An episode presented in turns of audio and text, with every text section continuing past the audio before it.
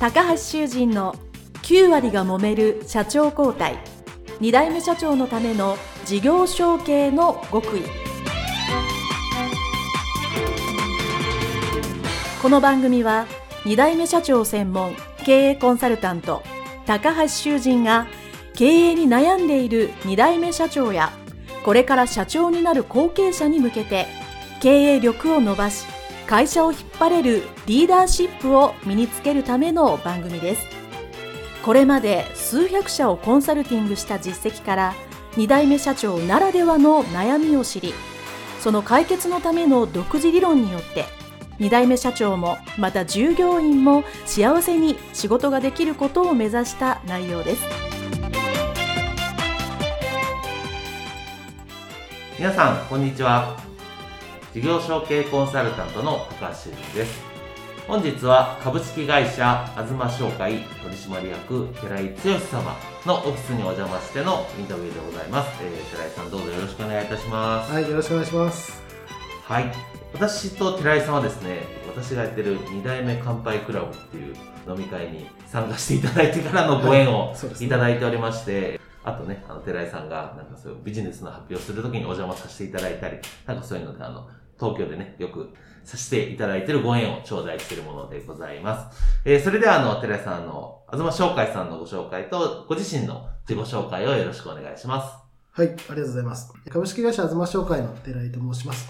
弊社はですね、トライアスロンとか、えーと、ロードバイクとか言われるようなこうスポーツの自転車をですね、海外から輸入しまして、えー、日本国内に流通させるような、えー、会社を、えー、営んでおります。まあ、簡単に言うと、あの、自転車屋さんに自転車を下ろす、えー、ようなビジネスモデルの会社ですね。はい、こちらの方を、えー、やっております。自転車屋さんに自転車を下ろす、わかりやすいですね。あの、今日もオフィスで、かっこいいね、自転車があって、おいいなと思いながら あの、見てるんですけども。で、この、東商会さんは、創業何年ぐらいなんですか？創業110年ですね。110年来ました、3桁。すごいですね。110年ということは、寺井さんで何代目になるんですか？じゃあ、予定としては5代目ですね。5代目。いつも言うんですけど、まあ僕は2代目なんですけど、なんか2代目って言うとなんかちょっとかっこ悪いんですけど、5代目とか6代目ってなんかそれだけでかっこいいですよね。なんかすげえなと。いいですね。それは勝手に僕が思ってるだけなんですけど。じゃあ一番最初の、えー、ということは、ひいおじいさんになるのかな？はい。もうわかるんですけど、最初からそういう自転車のお仕事をされてた。最初から自転車ですね。ああ、えー、じゃあ、それこそ、100年前ってことは明治？明治か。明治です。明治ですよね。はい。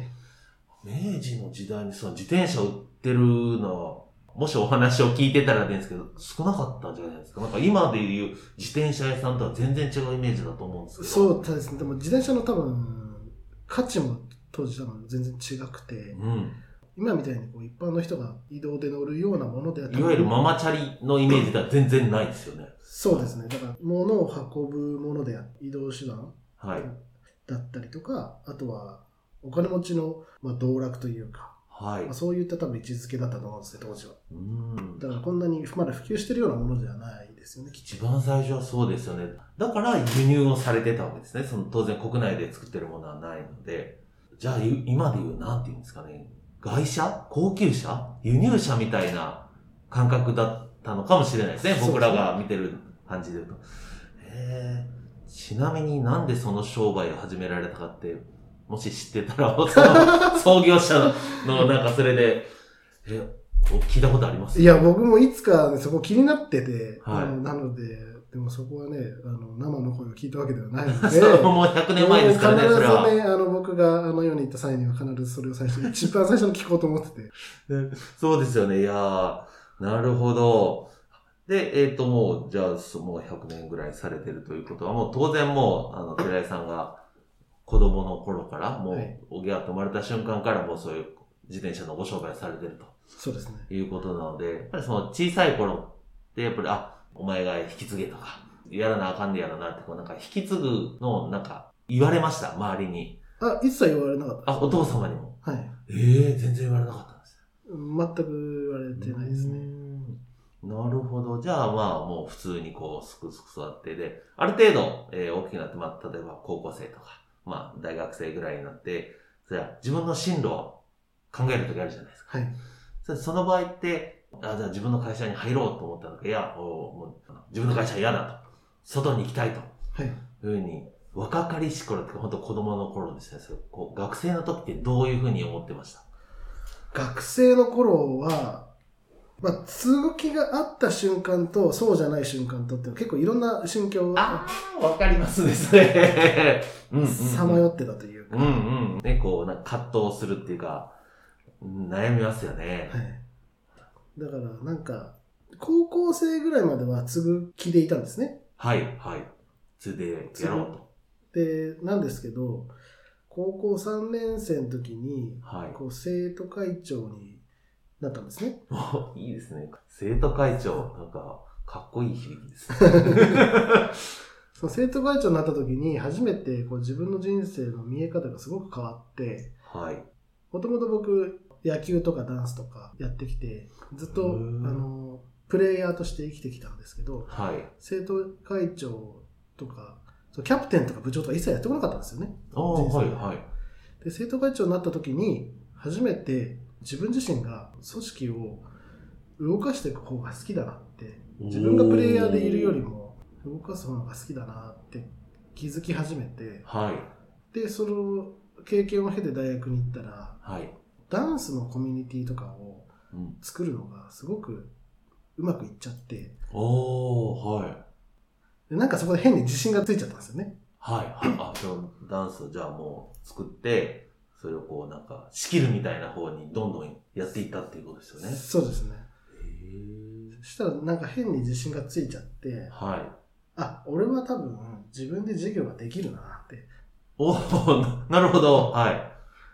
授業ができそうだと。っていう風な、なんかちょっと若かりし勘違いを起こしてまして、いや、いいと思います。はい。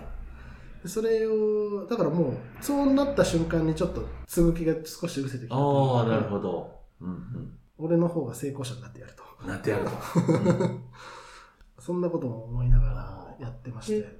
実際そこから授業されたんですか？してないですね、結局は。ああ、そうですね。そこからまずサラリーマンってことかお勤めに。そうですね。でもなんかもう一回その大学生の成功体験があったので、まあ、これをもうそのノウハウがあるから、これはいつか自分でビジネスの方でもしっかり組織作ってうんうん。自分で会社立ち上げようっていうふうにひじひじと準備してたんですね。なるほど。へえ。で、まあ、サラリーマンをされると、サラリーマン何年ぐらいされてたんですか？まあ、5年間です。あ、5年間。えっ、と、それは自転車と全く関係のない？いや、それは自転車の会社に行きましあ、自転車会社に行ったんですね。た。はいそれはやっぱり自分で事業しようと思いつつ、でもやっぱり、ひょっとしたら自分の会社に役立つかもと思って自転車会社に行かれたんですまたこれもややこしいんですけどか、はい。大学4年生の時にはい。就職活動するっていう時に、やっぱりちょっと現実を見たんですね。うんうんで、その時に、まあ、父の会社に就職することも、まあ、一個考えのうちに残しといて、うん。で、まあ、自転車屋さんで、まあ、修行しつつも、うん。まあ、自分のやりたいことも同時並うん。うん行でやって、うんうんで、いっかって思ったんですね。で、両方のなんか可能性を残すというか。どっちもいけるように考えたわけですね。その時。あ、でもいいと思いますよ。可能性は広い方がいいわけだし。で、やってたんですけど、はい。結局、2本走らせると、どっちも中途半端になるので、なるほど。そういうこともありますね。あそれは働きながらだんだんだんだん、あうんなんかどっちも中途半端だなって気づいて、えしっかりもう自転車の方に振り切ろうと思って、でも、3年、4年ぐらいは振り切れなかったですね。え。うん。あで、5年ぐらいサラリーマンされて、じゃあ振り切ろうと思って、東商会に、まあ、入社というか、そうですね帰ってく。る感じ。はい。じゃあ、なんか、これはどのインタビューでも聞いてるんですその、自分の会社にまあ、入るきっかけっていうのがまあ、帰ってこいよって言われて入った人と、いや、自分から戻りますって戻った人で言うと、なんか帰ってこいって言われたりしたんですか？帰ってこいとは言われてないんですけど、自転車の業界の会社には5年で辞めますと宣言してたので、おー、なるほど。まあ4年半ぐらい経った時に、まあ、父と2人で話す機会があって、おー、はい。で、まあ、残り半年だけど、うんまお前どうすんだって言われて、当時の私は、うん。どうすんだしか聞かれてないんですけど、うん。もうついでくれにしか聞こえなかった。なるほど。いや、あそうですよね。どうすんだって聞いてる側はそうかもしれないけど、受け取る側はそう受け取りますよね。どうすんだえ会社に入る。会社に入ったらつくか。うん。って感じですよね。多分そんなね、深く聞いてこない、聞いてるつもりじゃないと思うんですけど、うん。そうですね。そう思いもうます。ついでくれにしか聞こえなくて。うんうん。こ、こちら側ね。ああ、そうだそうだ。はい。まあ、あまあ、まあ悩むことはなかったですね。その、まあ散々今まで好き勝手やらせてもらってきたし、うん。まあこの会社を継ぐのが、なんだろう、親孝行なのかなっていうのもありましたけど、おー素晴らしい。まあそれで、まあ継ぐことを決心して。でまあそこで帰ってくるとか、東紹介に入りますっていうふうにそのお父さんに伝えたっていうそうですね。なるほど。で、まあ入社されたということで、これもどの、このインタビューでも皆さんそうなんですけど、とはいえまあ会社が変わってまあ自分の会社に入るとですね、なんかあまりにそのサラリーマン時代と違ったことがあって、まあびっくりしたり驚いたり、あの、することが多いんですけど、あの、寺井さんはその、まあ、お特に同じ業界だからそうだと思うんですけど、サラリーマンから、まあ、自分の東紹介に入って、え、うちの会社ってこんなんなの？って驚いたことってどんなことがありました？その当時で。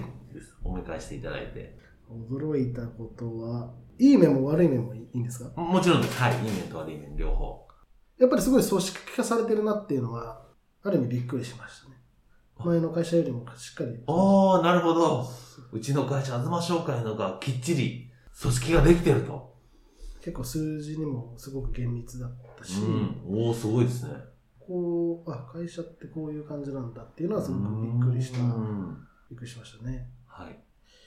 逆に、あまり自分たちから発信しないっていうのもびっくりしました。っていうのも、僕は今までの人生でずっと、あれやろうぜ、これやろうぜって、学生時代から結構自分で発信して物事を動かすのが好きだったので、そう会社でも、もうあれやりましょう、これやりましょう。なんか、いい方向に働くかわかんないんですけど、はいとりあえずやってみなきゃわかんねえじゃんっていううん精神があるので、とりあえず物事を動かすっていうのはすごくやるんですけど、まあ私がこんな性格だから父もそんな性格なんですよね。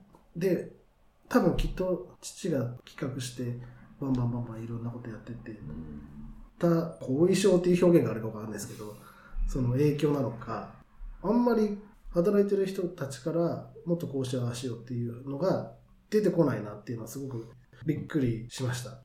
なんか、まあさ、新しいことって言うと別にそんな大きなことではないかもしれないけど、その、日々のちょっとしたことの改善であったり、なんか気についたことで、こういうことどうですかっていうのがあまりなかったと。うん。でもか、皆さんまあそう、いい意味でこう、ちゃんとお仕事をきっちりしてるってそういうですね。状況だったっていうことですよね。だから前職と真逆だったんですよね。うん前職の社長は自由にやれっていう感じだったんで、だかうんら社員が結構、あれやろうぜ、これやろうぜっていうの会話が多くて、うん社長これやっていいですか、うんあ、いいよ。失敗すんなよ。そんな感じだったので、それは、あ、結構あんま発信しないんだっていうのはちょっとびっくりしたうんとこでしたね。はい。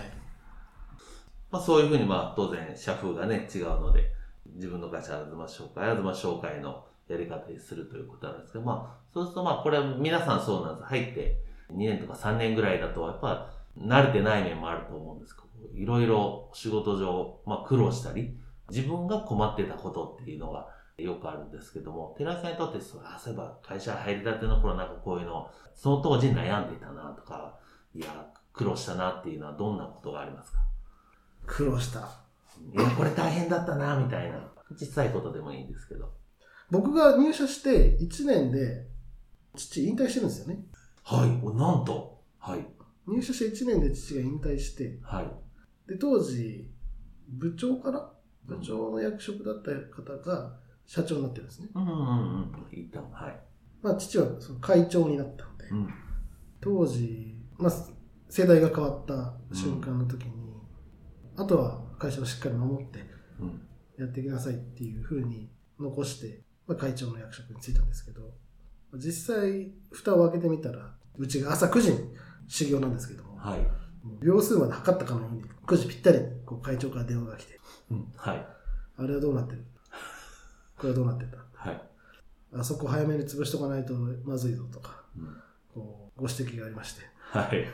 これが、毎日毎日毎日毎日繰り返さうんれてて、うん名前が変わっただけで大して変わってねえじゃないかと。うん、そうですね、今、うん、それは全然本当、会長という名のもと、全部取り仕切ってるなっていう感じですね。まあそれがだんだんだんだんエスカレートしてって、はい。最初はなんかそんな言い方だったんですけど、だんだんそれが声も荒げてきまして、はい。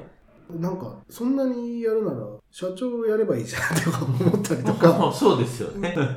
あの、すごく、まあ、苦しんだっていうか、まあ、いわゆるそれがスストレスですよね。そうですね、なんか、なぜなんでしょうね。あの、もちろん、会長としてお仕事されても全然いいと思いますけど、わざわざね、社長を譲るんだったら別に、まあ多分、ご年齢的にまだ全然社長やられる年齢だったと思うので、ずっと社長では問題なかったと思うんですけど、なんでそういう形にしたとか聞かれたことあります？まあ、様々、でも本人の口からは、まあさっさと引退したかったっていうのが引退したか出ましたけど、うん。でも今考えると、やっぱ早い段階で、うん。そうやってターンオーバーするというか、っうんうん。ていうのはやっぱり大事だなっていうか、大大事なことも父は分かってたのかななんて思いますけど、うん。だから65かな、65で身を引いたんですけど、うん。はい。65で引退するってやっぱ結構な覚悟がないと、できないしうん。今となってはすごい覚悟だったなっうんて思うんですけど、まあ当時のこうちっちゃいちっちゃい2、3年間切り取ると、あの、怒鳴られてただけの2、3年間だったんですけど、おそらくは、あの、お父様も当然引き継いでいらっしゃるので、まあその経験、ご自身の経験もあって、まあこれぐらいに対して譲った方が、おっしゃるこれこう、長い目で見ると、もうそれこそ東商会、100年の流れで見るといいんだろうなっていうのは、当然片方で思いながらも、でもやっぱり目の前の仕事はね、当然ありますから、目の前の仕事が気になるという、こう、多分お父様もそういう状態だったんじゃないかなと思うけど、まあそういうのをちゃんと説明してくれたらいいけど、これ、あの、全部、二代目さん、三代目さん、そうなんですけど、今となってはわかるんだけど、その当時はそんなこと説明してくれないから、もう今の寺井さんとして、ただ単にあの、怒られてるし、いや、そんなん言うんだったら社長やったらええやんっていう、なんかそういうこう、葛藤と、ね、こう、もやもやしたものを感じてやられるっていうのは、これも本当、二代目、三代目っていうかね、後継者の特徴というか、苦労の一つだなともう本当いろんな方来て思っております。はいきっと皆さんそうなんでしょうね。まあ会社ではね、もう怒られたり怒鳴られたり、まあちょっとイラッとしたり関係が、空気が悪かった時もあると思うんですけど、実際こう、逆にプライベートっていうか、あの、お仕事離れると普通に仲良くはされてたんですか？えっと、もう、絶対黙らしてやるっていう気持ちが強かったんで、ほとんど帰んなかったんですよ。もうずーっと夜中まで仕事して、すごでい。、猛烈タイプですね。すごい。グーの音も出ないようにしてやろうっていうのが強かったんで、もう帰んないでずっと仕事してたので、もあの、う見てろと、俺が成果バンバン出してやると。2年ぐらい顔を合わせてなかったんじゃないですかね。おー、すごい、めちゃくちゃ働かれましたね。まあ、後継者時代にそれだけ、よっしゃ、ね、働こうと思って働いてこられたのじゃあなんか、成果というか、売り上げ上がったり、なんか新しいことができたり、その2年間ってどんな成果があったんですか？2年間の成果。まあ、2年間、まあもうちょっと先も含めてでもいいですけど。会社がやっぱりこの事業としての一面、まあどんな事業をやられてるかっていう一面と財務の一面、どうやってお金が回ってるかっていう、そのお金の仕組みっていうのをきっちり2個に分けて見れるようになったっていうのが、おあのー。大きかったですかね。だからやっぱり今まではずっと事業の方で何やってるかがすごく大事で。ここで素晴らしいことをやる。それこそじゃあマーケティングを勉強したりとか、はいまあ、どんなことが今ニーズとしてあるのかっていうのをキャッチアップして、それを的確なものをやるっていう、こっちばっかり注目してたんで、うんうんうんだけど結局やっぱビジネスなので、その財務の部分もしっかり見て、やってること自体は素晴らしいんだけど、うん。うんその財務には全然いい影響を及ぼしてないこともたくさんあるんだってことに気づき始めて、だからそこのバランスをしっかり見ながらうんやるっていうことを、その3年間ぐらいで見え始めてきたことでしたね。おー素晴らしい。そうですよね。やっぱり、何をやるかはもちろん大切なんですけど、まあ、だからといって、当然、我々ビジネスですから、お金がちゃんと回ったり、ちゃんと収益が上がらないと、まあね、その赤字垂れ流してるわけにいかないっていうの、ね、当然ですから、それはやっぱり、最初はやっぱね、当然ね、そういうのを経験して自分でそういう立場にならないと、わからないっていう意味では、その2年、3年ですごくそこは身につけられたんだろうなと思います。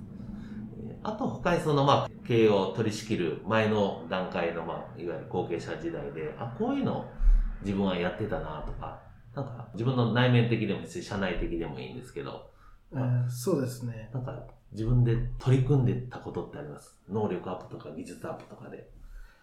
自分自身はもちろんずっと勉強も、えーしましたし、その、詳しい人に話聞きに行くとかもたくさんしていましたけど、あの、社内的にちょっと意識し始めたのが、こう、なるべく言わない。なるべく言わない。もう、なんだろう、何にも言わないぐらいのつもりで、いなきゃなっていうのはあって、こう、やっぱり、ああしたい、こうしたいっていうふうに発言してほしいっていうのが、あったのでうんまあ自由にやっていいよって。まず自由にやっていいよというふうに皆さんに、社員さんにお伝えしたと。はい。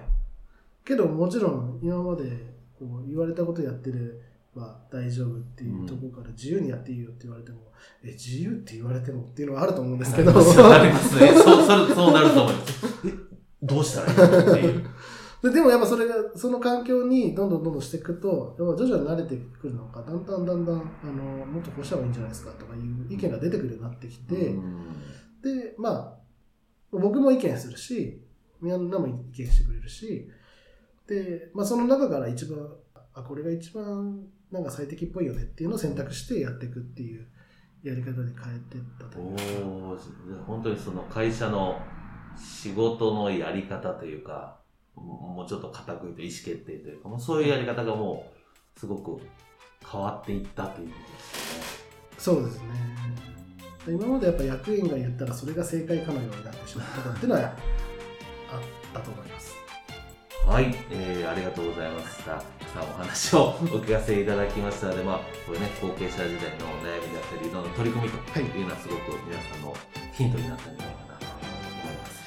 はい、えー、それではですね、えー、寺井さんのですね、インタビュー前半、えーこれで一旦お別れしたいと思います。どうもありがとうございました。はい、ありがとうございました。